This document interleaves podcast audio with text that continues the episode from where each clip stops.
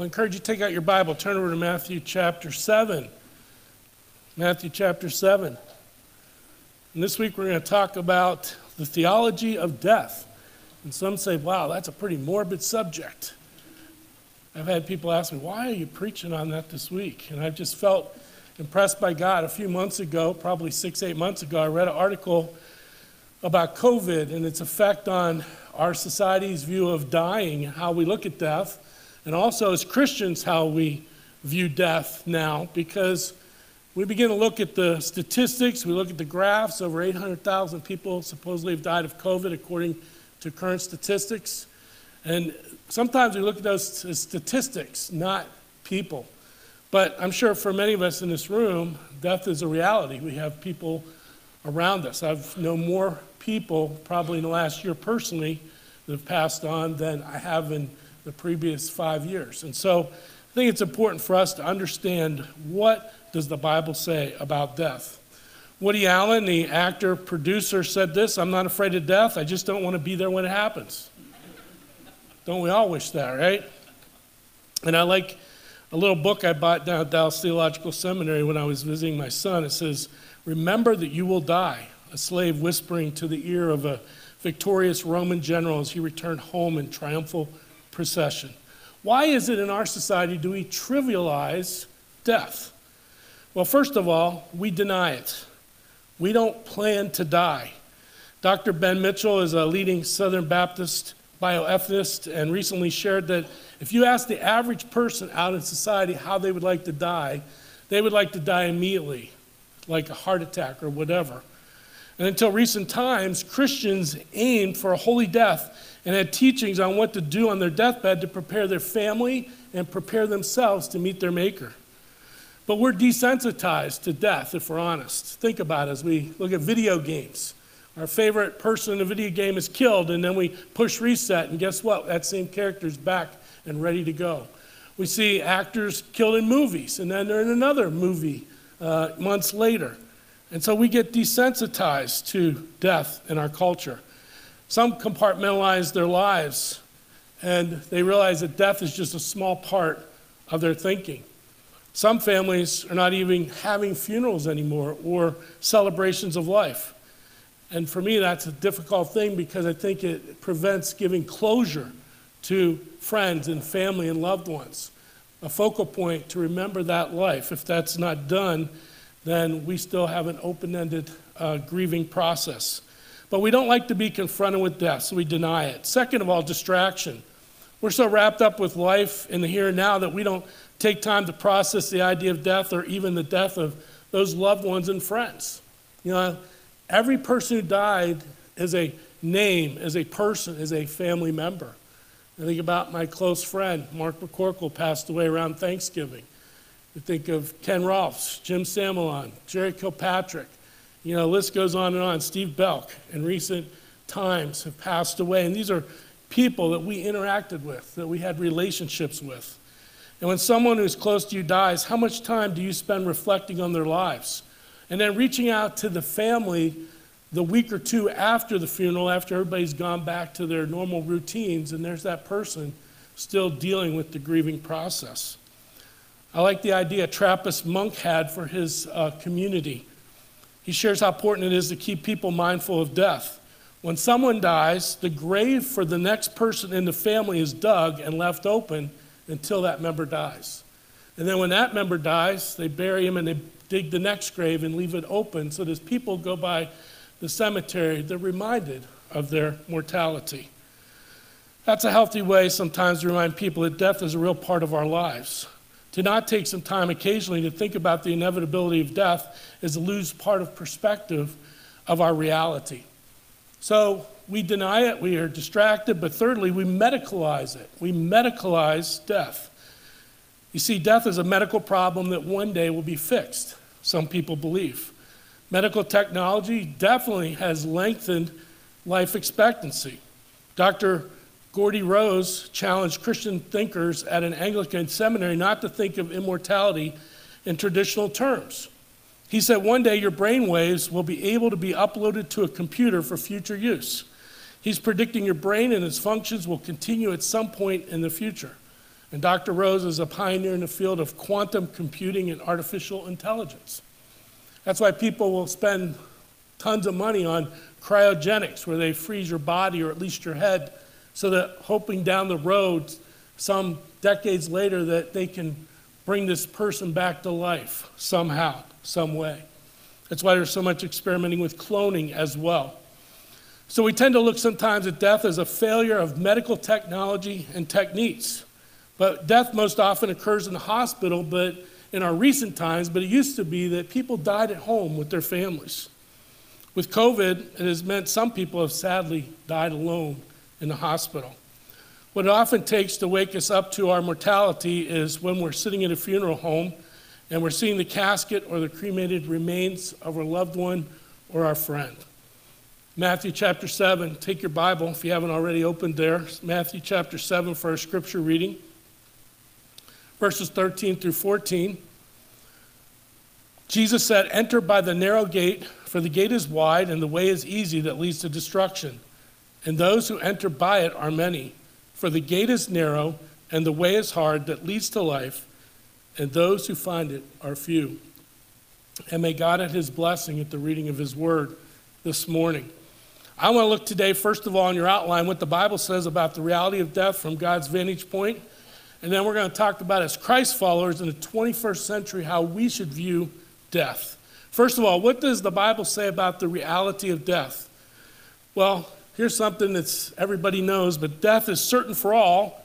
But why? Because of the fall of man. Death is certain for all because of the fall of man.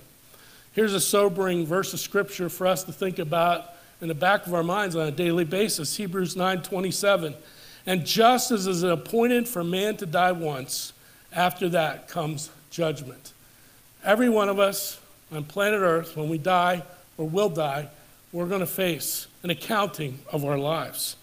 But where did death come from? Why did God allow death to come upon his human creation? God's desire and plan for creation was for man to live eternally in relationship with God, with God in a paradise like place here on planet Earth. But sin came into the world, and one of the consequences of sin was physical and spiritual death. Notice what God said to Adam as one of the consequences, or some of the consequences of sin in Genesis 3. And to Adam, God said, Because you have listened to the voice of your wife and have eaten of the tree of which I commanded you, you shall not eat of it. Cursed is the ground because of you. In pain you shall eat of it all the days of your life. Thorns and thistles it shall bring forth for you. And you shall eat the plants of the field. By the sweat of your face you shall eat bread till you return to the ground, for out of it you were taken. For you are dust, and to dust you shall return. The consequence of sin. And Austin led us in that verse for catechism. It goes right along with this in Romans 5:12. It says in the New Testament, "Therefore just as sin came into the world through one man, Adam, and death through sin, and so death spread to all men because all sinned." Death is inevitable. 100% of all men and women will face this reality. Now, I'm not talking about us as Christians walking around with this sad attitude of morbidity all the time, but we know that God knows the number of our days, and they're known by God even before we were born. And so it makes us think about how we live life when we're going to be facing that day when we're going to give an account for our lives. In Psalm 139 16, we shared in the last couple of weeks sanctity of life. It says, Your eyes saw my unformed substance in your book were written, every one of them. The days that were formed for me when as yet there was none of them. God knows the day you're going to be born. God knows the moment and the day you're going to die. And He knows everything before and He knows everything after. You see, we need to have a balanced view of death and a healthy respect for it. In James chapter 4, James, I like James, he was writing your face as he wrote his book. He says, Come now, you who say, Today or tomorrow we will go into such and such a town and spend a year there and trade and make a profit. Yet you do not know what tomorrow will bring. What is your life? For you are a mist that appears for a little time and then vanishes.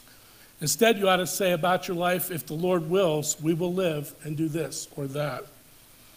Earlier in that same book of James, he says, Let the lowly brother boast in his exaltation and the rich in his humiliation, because like a flower of the grass he will pass away. For the sun rises with its scorching heat and withers the grass. Its flower fails, and its beauty perishes. So also the rich man will fade away in the midst of his pursuits. Guess what? Death levels the playing field. Doesn't matter whether you're rich or poor, whether you are the most powerful man in the world, or whether you're the lowliest custodian somewhere, death levels the playing field. So, how can we respond to the fact that we're mortal? We can learn from those who face death after a time of experience and learn from them. Those who lived a lifetime of experience and what they've gone through as they approach death, we can learn from them. The prophet Nostradamus predicted, Tomorrow at sunrise I shall no longer be here, and he was right. Richard B. Mellon, who's a multimillionaire, at one time was the president of Alcoa, he and his brother Andrew had a t- game of tag going for over seven decades. And when Richard was on his deathbed, he called his brother Andrew over and said, Guess what? You're it for the last time. And Andrew remained it for four more years until he died. Leonardo da Vinci was overly modest, saying, I have offended God and mankind because my work did not reach the quality it should have. And someone said, The Mona Lisa isn't good enough? The murderer, James W. Rodgers, was put in front of a firing squad in Utah, and he asked what would be his last request. And the smart aleck he was, he says, I want a bulletproof vest. Martin Luther, thinking of religious leaders, on his deathbed, his last words were, Our God is the God from whom cometh salvation. God is the Lord by whom we escape death. John Knox, that famous Scottish preacher, said, Live in Christ, live in Christ, and the flesh need not fear death. John Wesley, the founder of the Methodist Church, said, The best of all is, God is with us, farewell, farewell. And his brother Charles Wesley, wrote many beloved hymns, said, I shall be satisfied with thy likeness, satisfied, satisfied. And he breathed his last breath. What would you and I say at our deathbed if you had the time and you knew you were dying? The psalmist says in Psalm 90, talking about God who considers the power of his anger and your wrath according to the fear of you. Teach us to number our days that we might get a heart of wisdom. May we number our days. May we make the best of those things. Because none of us, when we wake up in the morning, know whether this is the last day on planet Earth for us or not. Solomon, who was the wisest king in the world at the time, said in Ecclesiastes chapter 12, after he lived a life of wealth and power and just a partying lifestyle for most of it. He summed it up like this in Ecclesiastes 12 The end of the matter, all has been heard. Fear God and keep his commandments. For this is the whole duty of man, for God will bring every deed into judgment with every secret thing, whether good or evil. Solomon had it right. Good advice as we live in our mortality. And here's another point death brings destruction to those who follow the popular this world.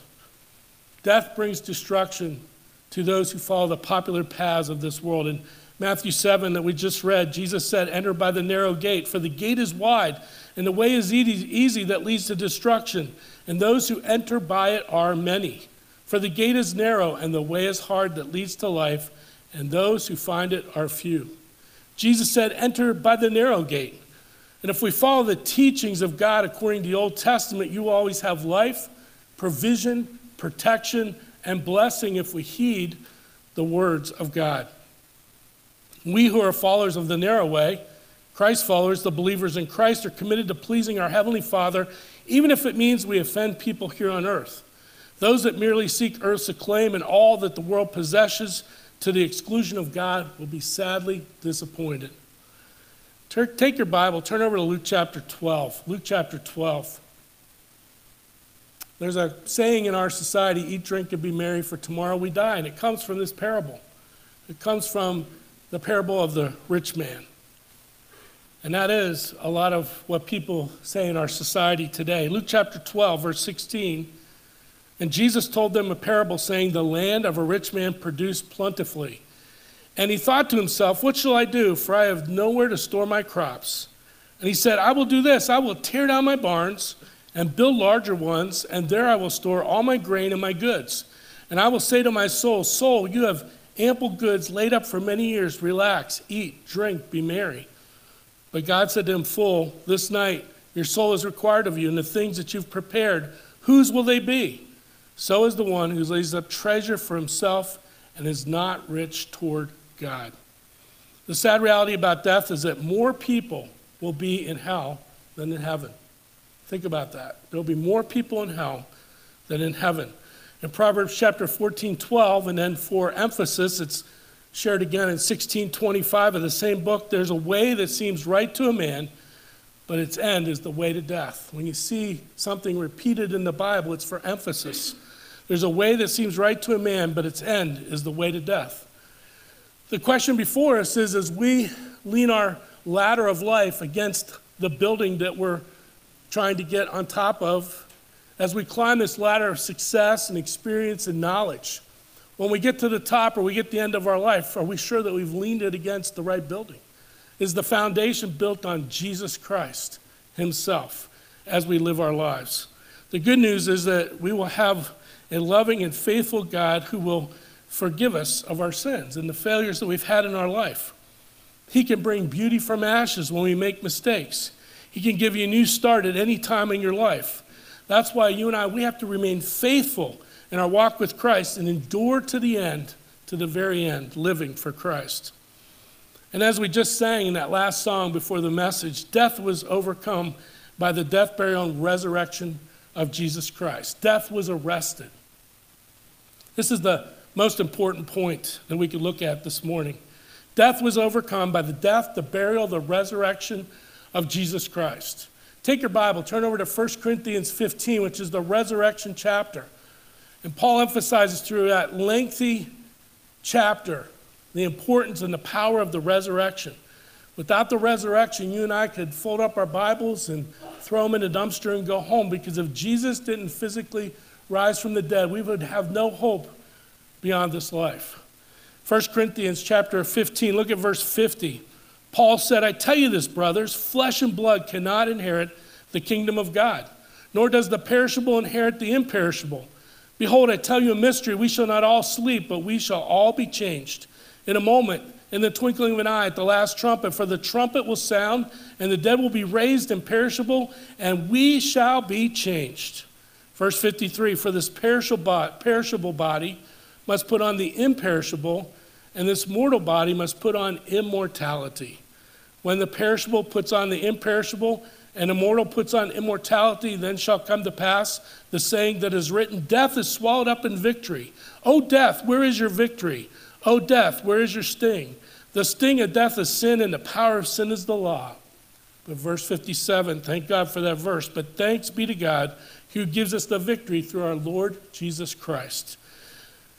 As we look at that and we think about that, the power that you and I, we can't earn our way to heaven, that it's by grace that we're saved that we have to come to God and humble ourselves and admit that we are sinners. And because of our sin, it separates us from God. And the only way that we can have salvation, the only way we can have assurance that we're going to go to heaven is by coming to the cross and kneeling at the cross and saying, Forgive me for my sins. And I thank you for the finished work of Christ on the cross, dying for me, shedding your blood to pay for my sins. And when we accept that gift and ask for forgiveness and are willing to turn away, repent of our sin, and seek after God, then He will transform us. He will begin with the new nature within us and one day give us a resurrected body just like Jesus Christ. That's how the perishable puts on the imperishable. That's how the mortal puts on immortality by trusting in Christ as your Savior. Hebrews 2 has a strong word on what Jesus did on that cross. Since therefore the children share in flesh and blood, Jesus himself likewise partook of the same things, that through death he might destroy the one who has the power of death, that is the devil, and deliver all those who through fear of death were subject to lifelong slavery. Jesus walked up to Satan when he rose from the dead and he took the keys of death away from him. He took the power of Satan and the power of sin away from him. And He gives us the ability to overcome it in the resurrection power through the Holy Spirit that lives within us.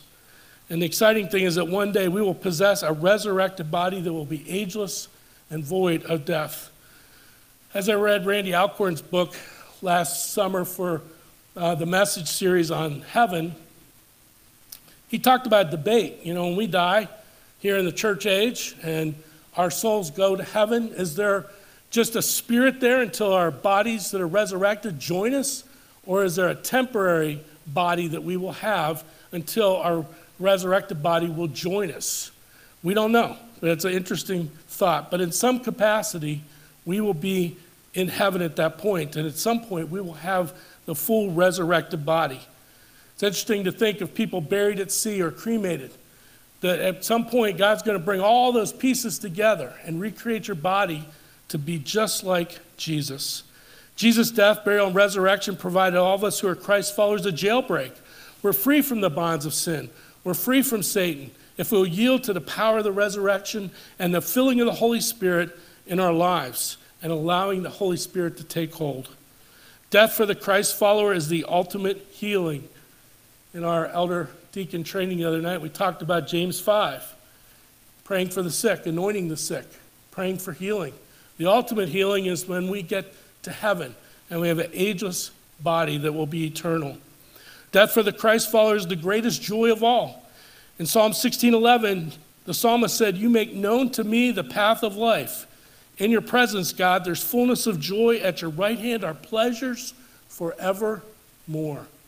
It's hard for us to imagine that, isn't it? Pleasures forevermore.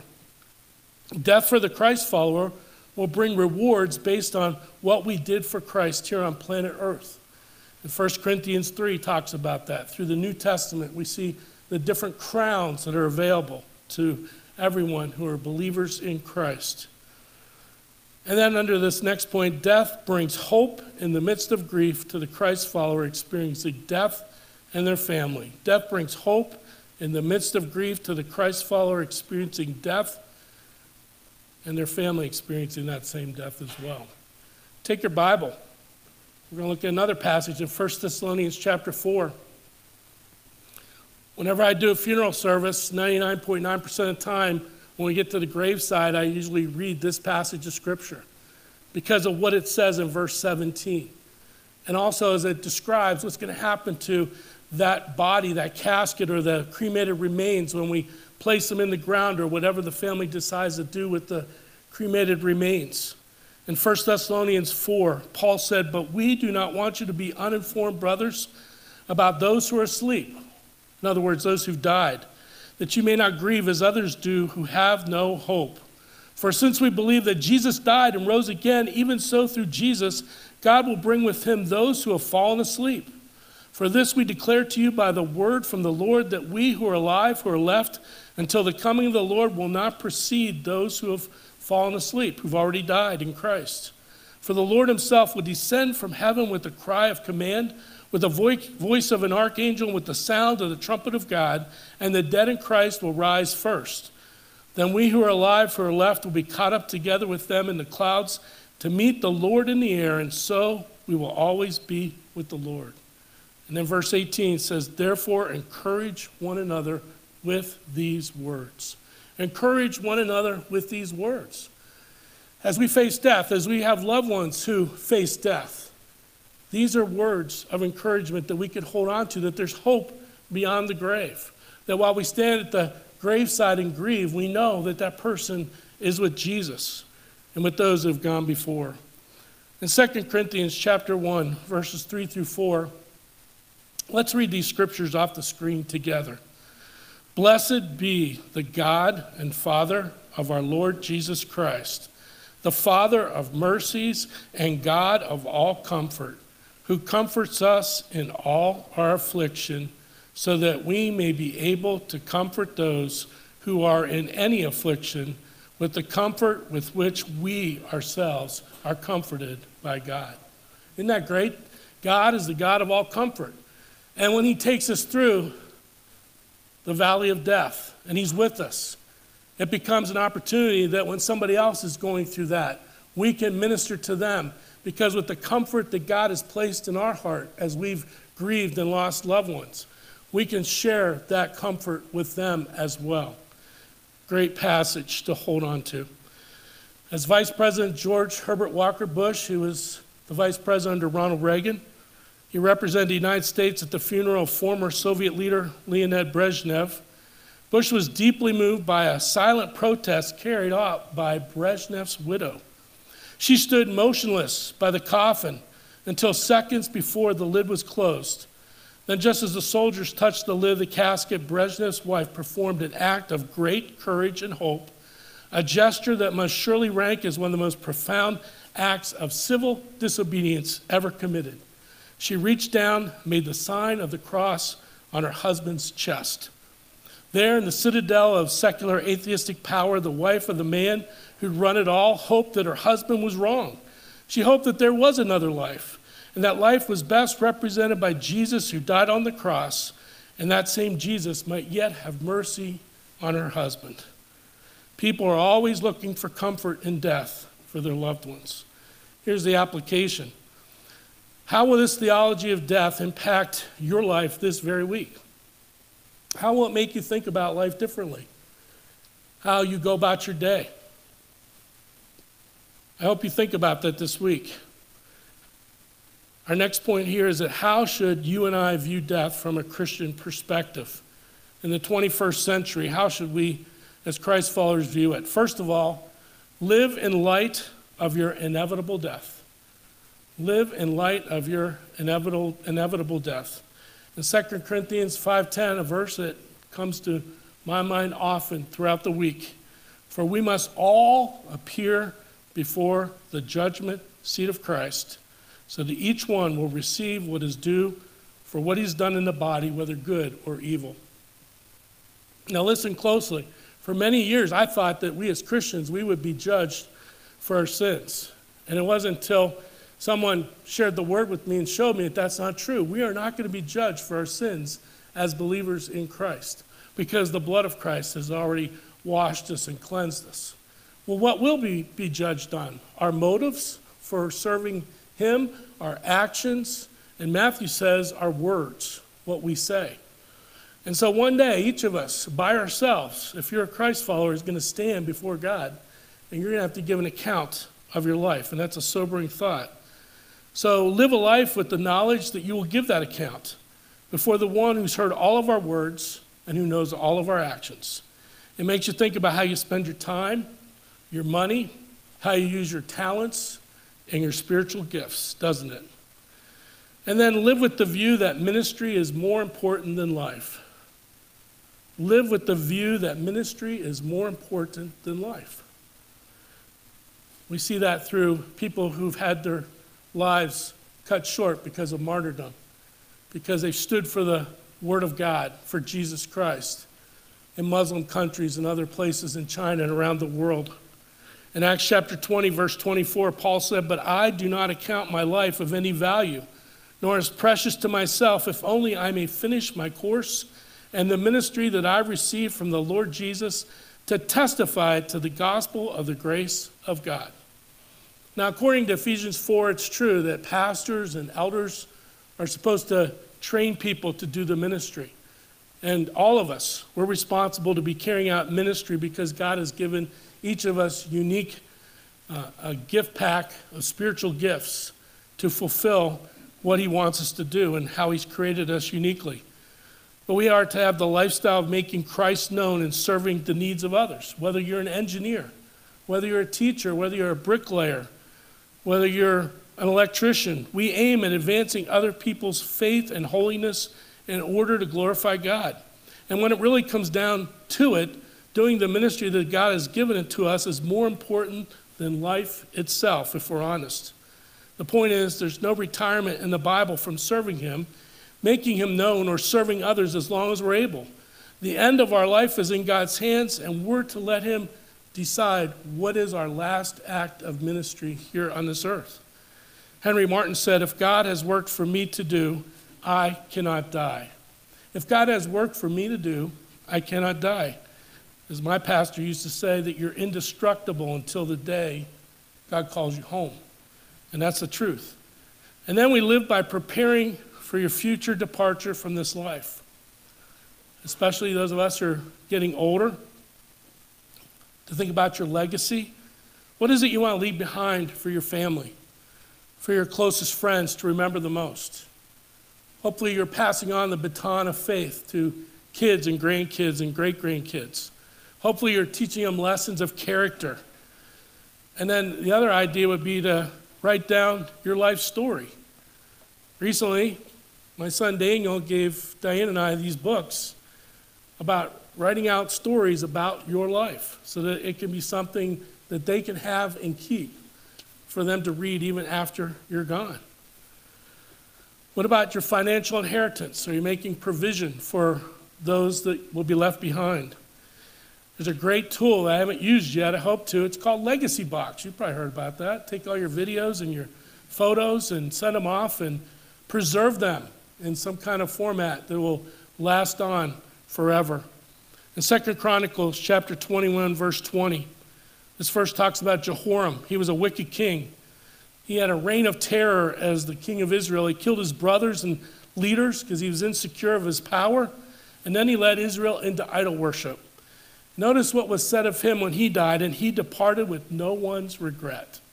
They had to pay people to mourn at his death. How can I pass my faith on to my kids, grandkids, great grandkids? How can I be intentional? There's a great resource out there with the Legacy Coalition.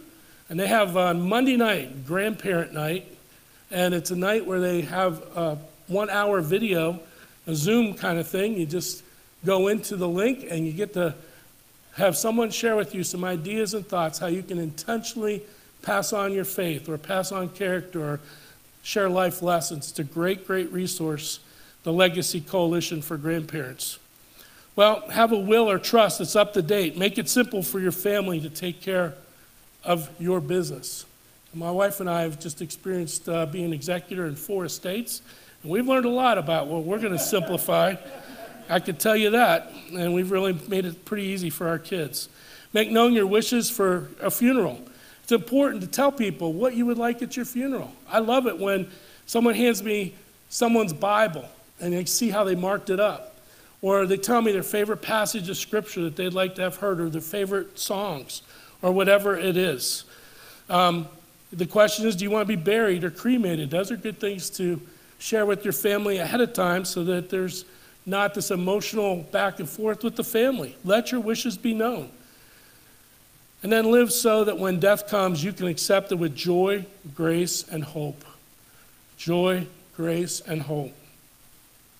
In 2 Corinthians 5 8, it says, Yes, we are of good courage and we would rather be away from the body and at home with the Lord. We will experience a profound sense of being at home when we get to heaven. And home is a place where you can go and just relax. You can just be yourself. You can let your hair down and you feel secure, you feel loved. And that's what heaven is going to be like. And I hope that we long for it, long for it more than our comfortable place here on earth. My life verses are Philippians 1 20 through 21. These became my life verses back in graduate school. Paul said, As it is my eager expectation and hope that I will not be at all ashamed, but with full courage, now as always, Christ will be honored in my body, whether by life or by death. For me to live is Christ, and to die is gain. Isn't that the goal? Shouldn't that be the goal of our Christian life? Whether we live or die, we magnify the Lord. And if we die, we gain. Your desire to go to heaven ought to be first and foremost the desire to see Jesus face to face, your personal Savior, the one who is willing to wrap himself in human flesh, to come and live among us, to die on a cross. And when you see his nail pierced hands and his nail pierced feet, and you think about the blood that was shed for your salvation, when your faith becomes sight. What a joy. What an amazing time that will be. And seeing Jesus will be more important than all the amenities of heaven, more important than seeing your loved ones who've gone on before. Not that we won't look forward to that. It's all good, but many people don't really want to go to heaven to see Jesus. They just want to avoid hell and not be alone for eternity. But the psalmist said in Psalm 116, 15, precious in the sight of the Lord is the death of his saints. as we leave planet Earth, we have God who's ready to welcome us in, to welcome us home. They're on the other side, looking forward to seeing us face to face. Will be bitter but sweet when it comes time to cross over that river into eternity?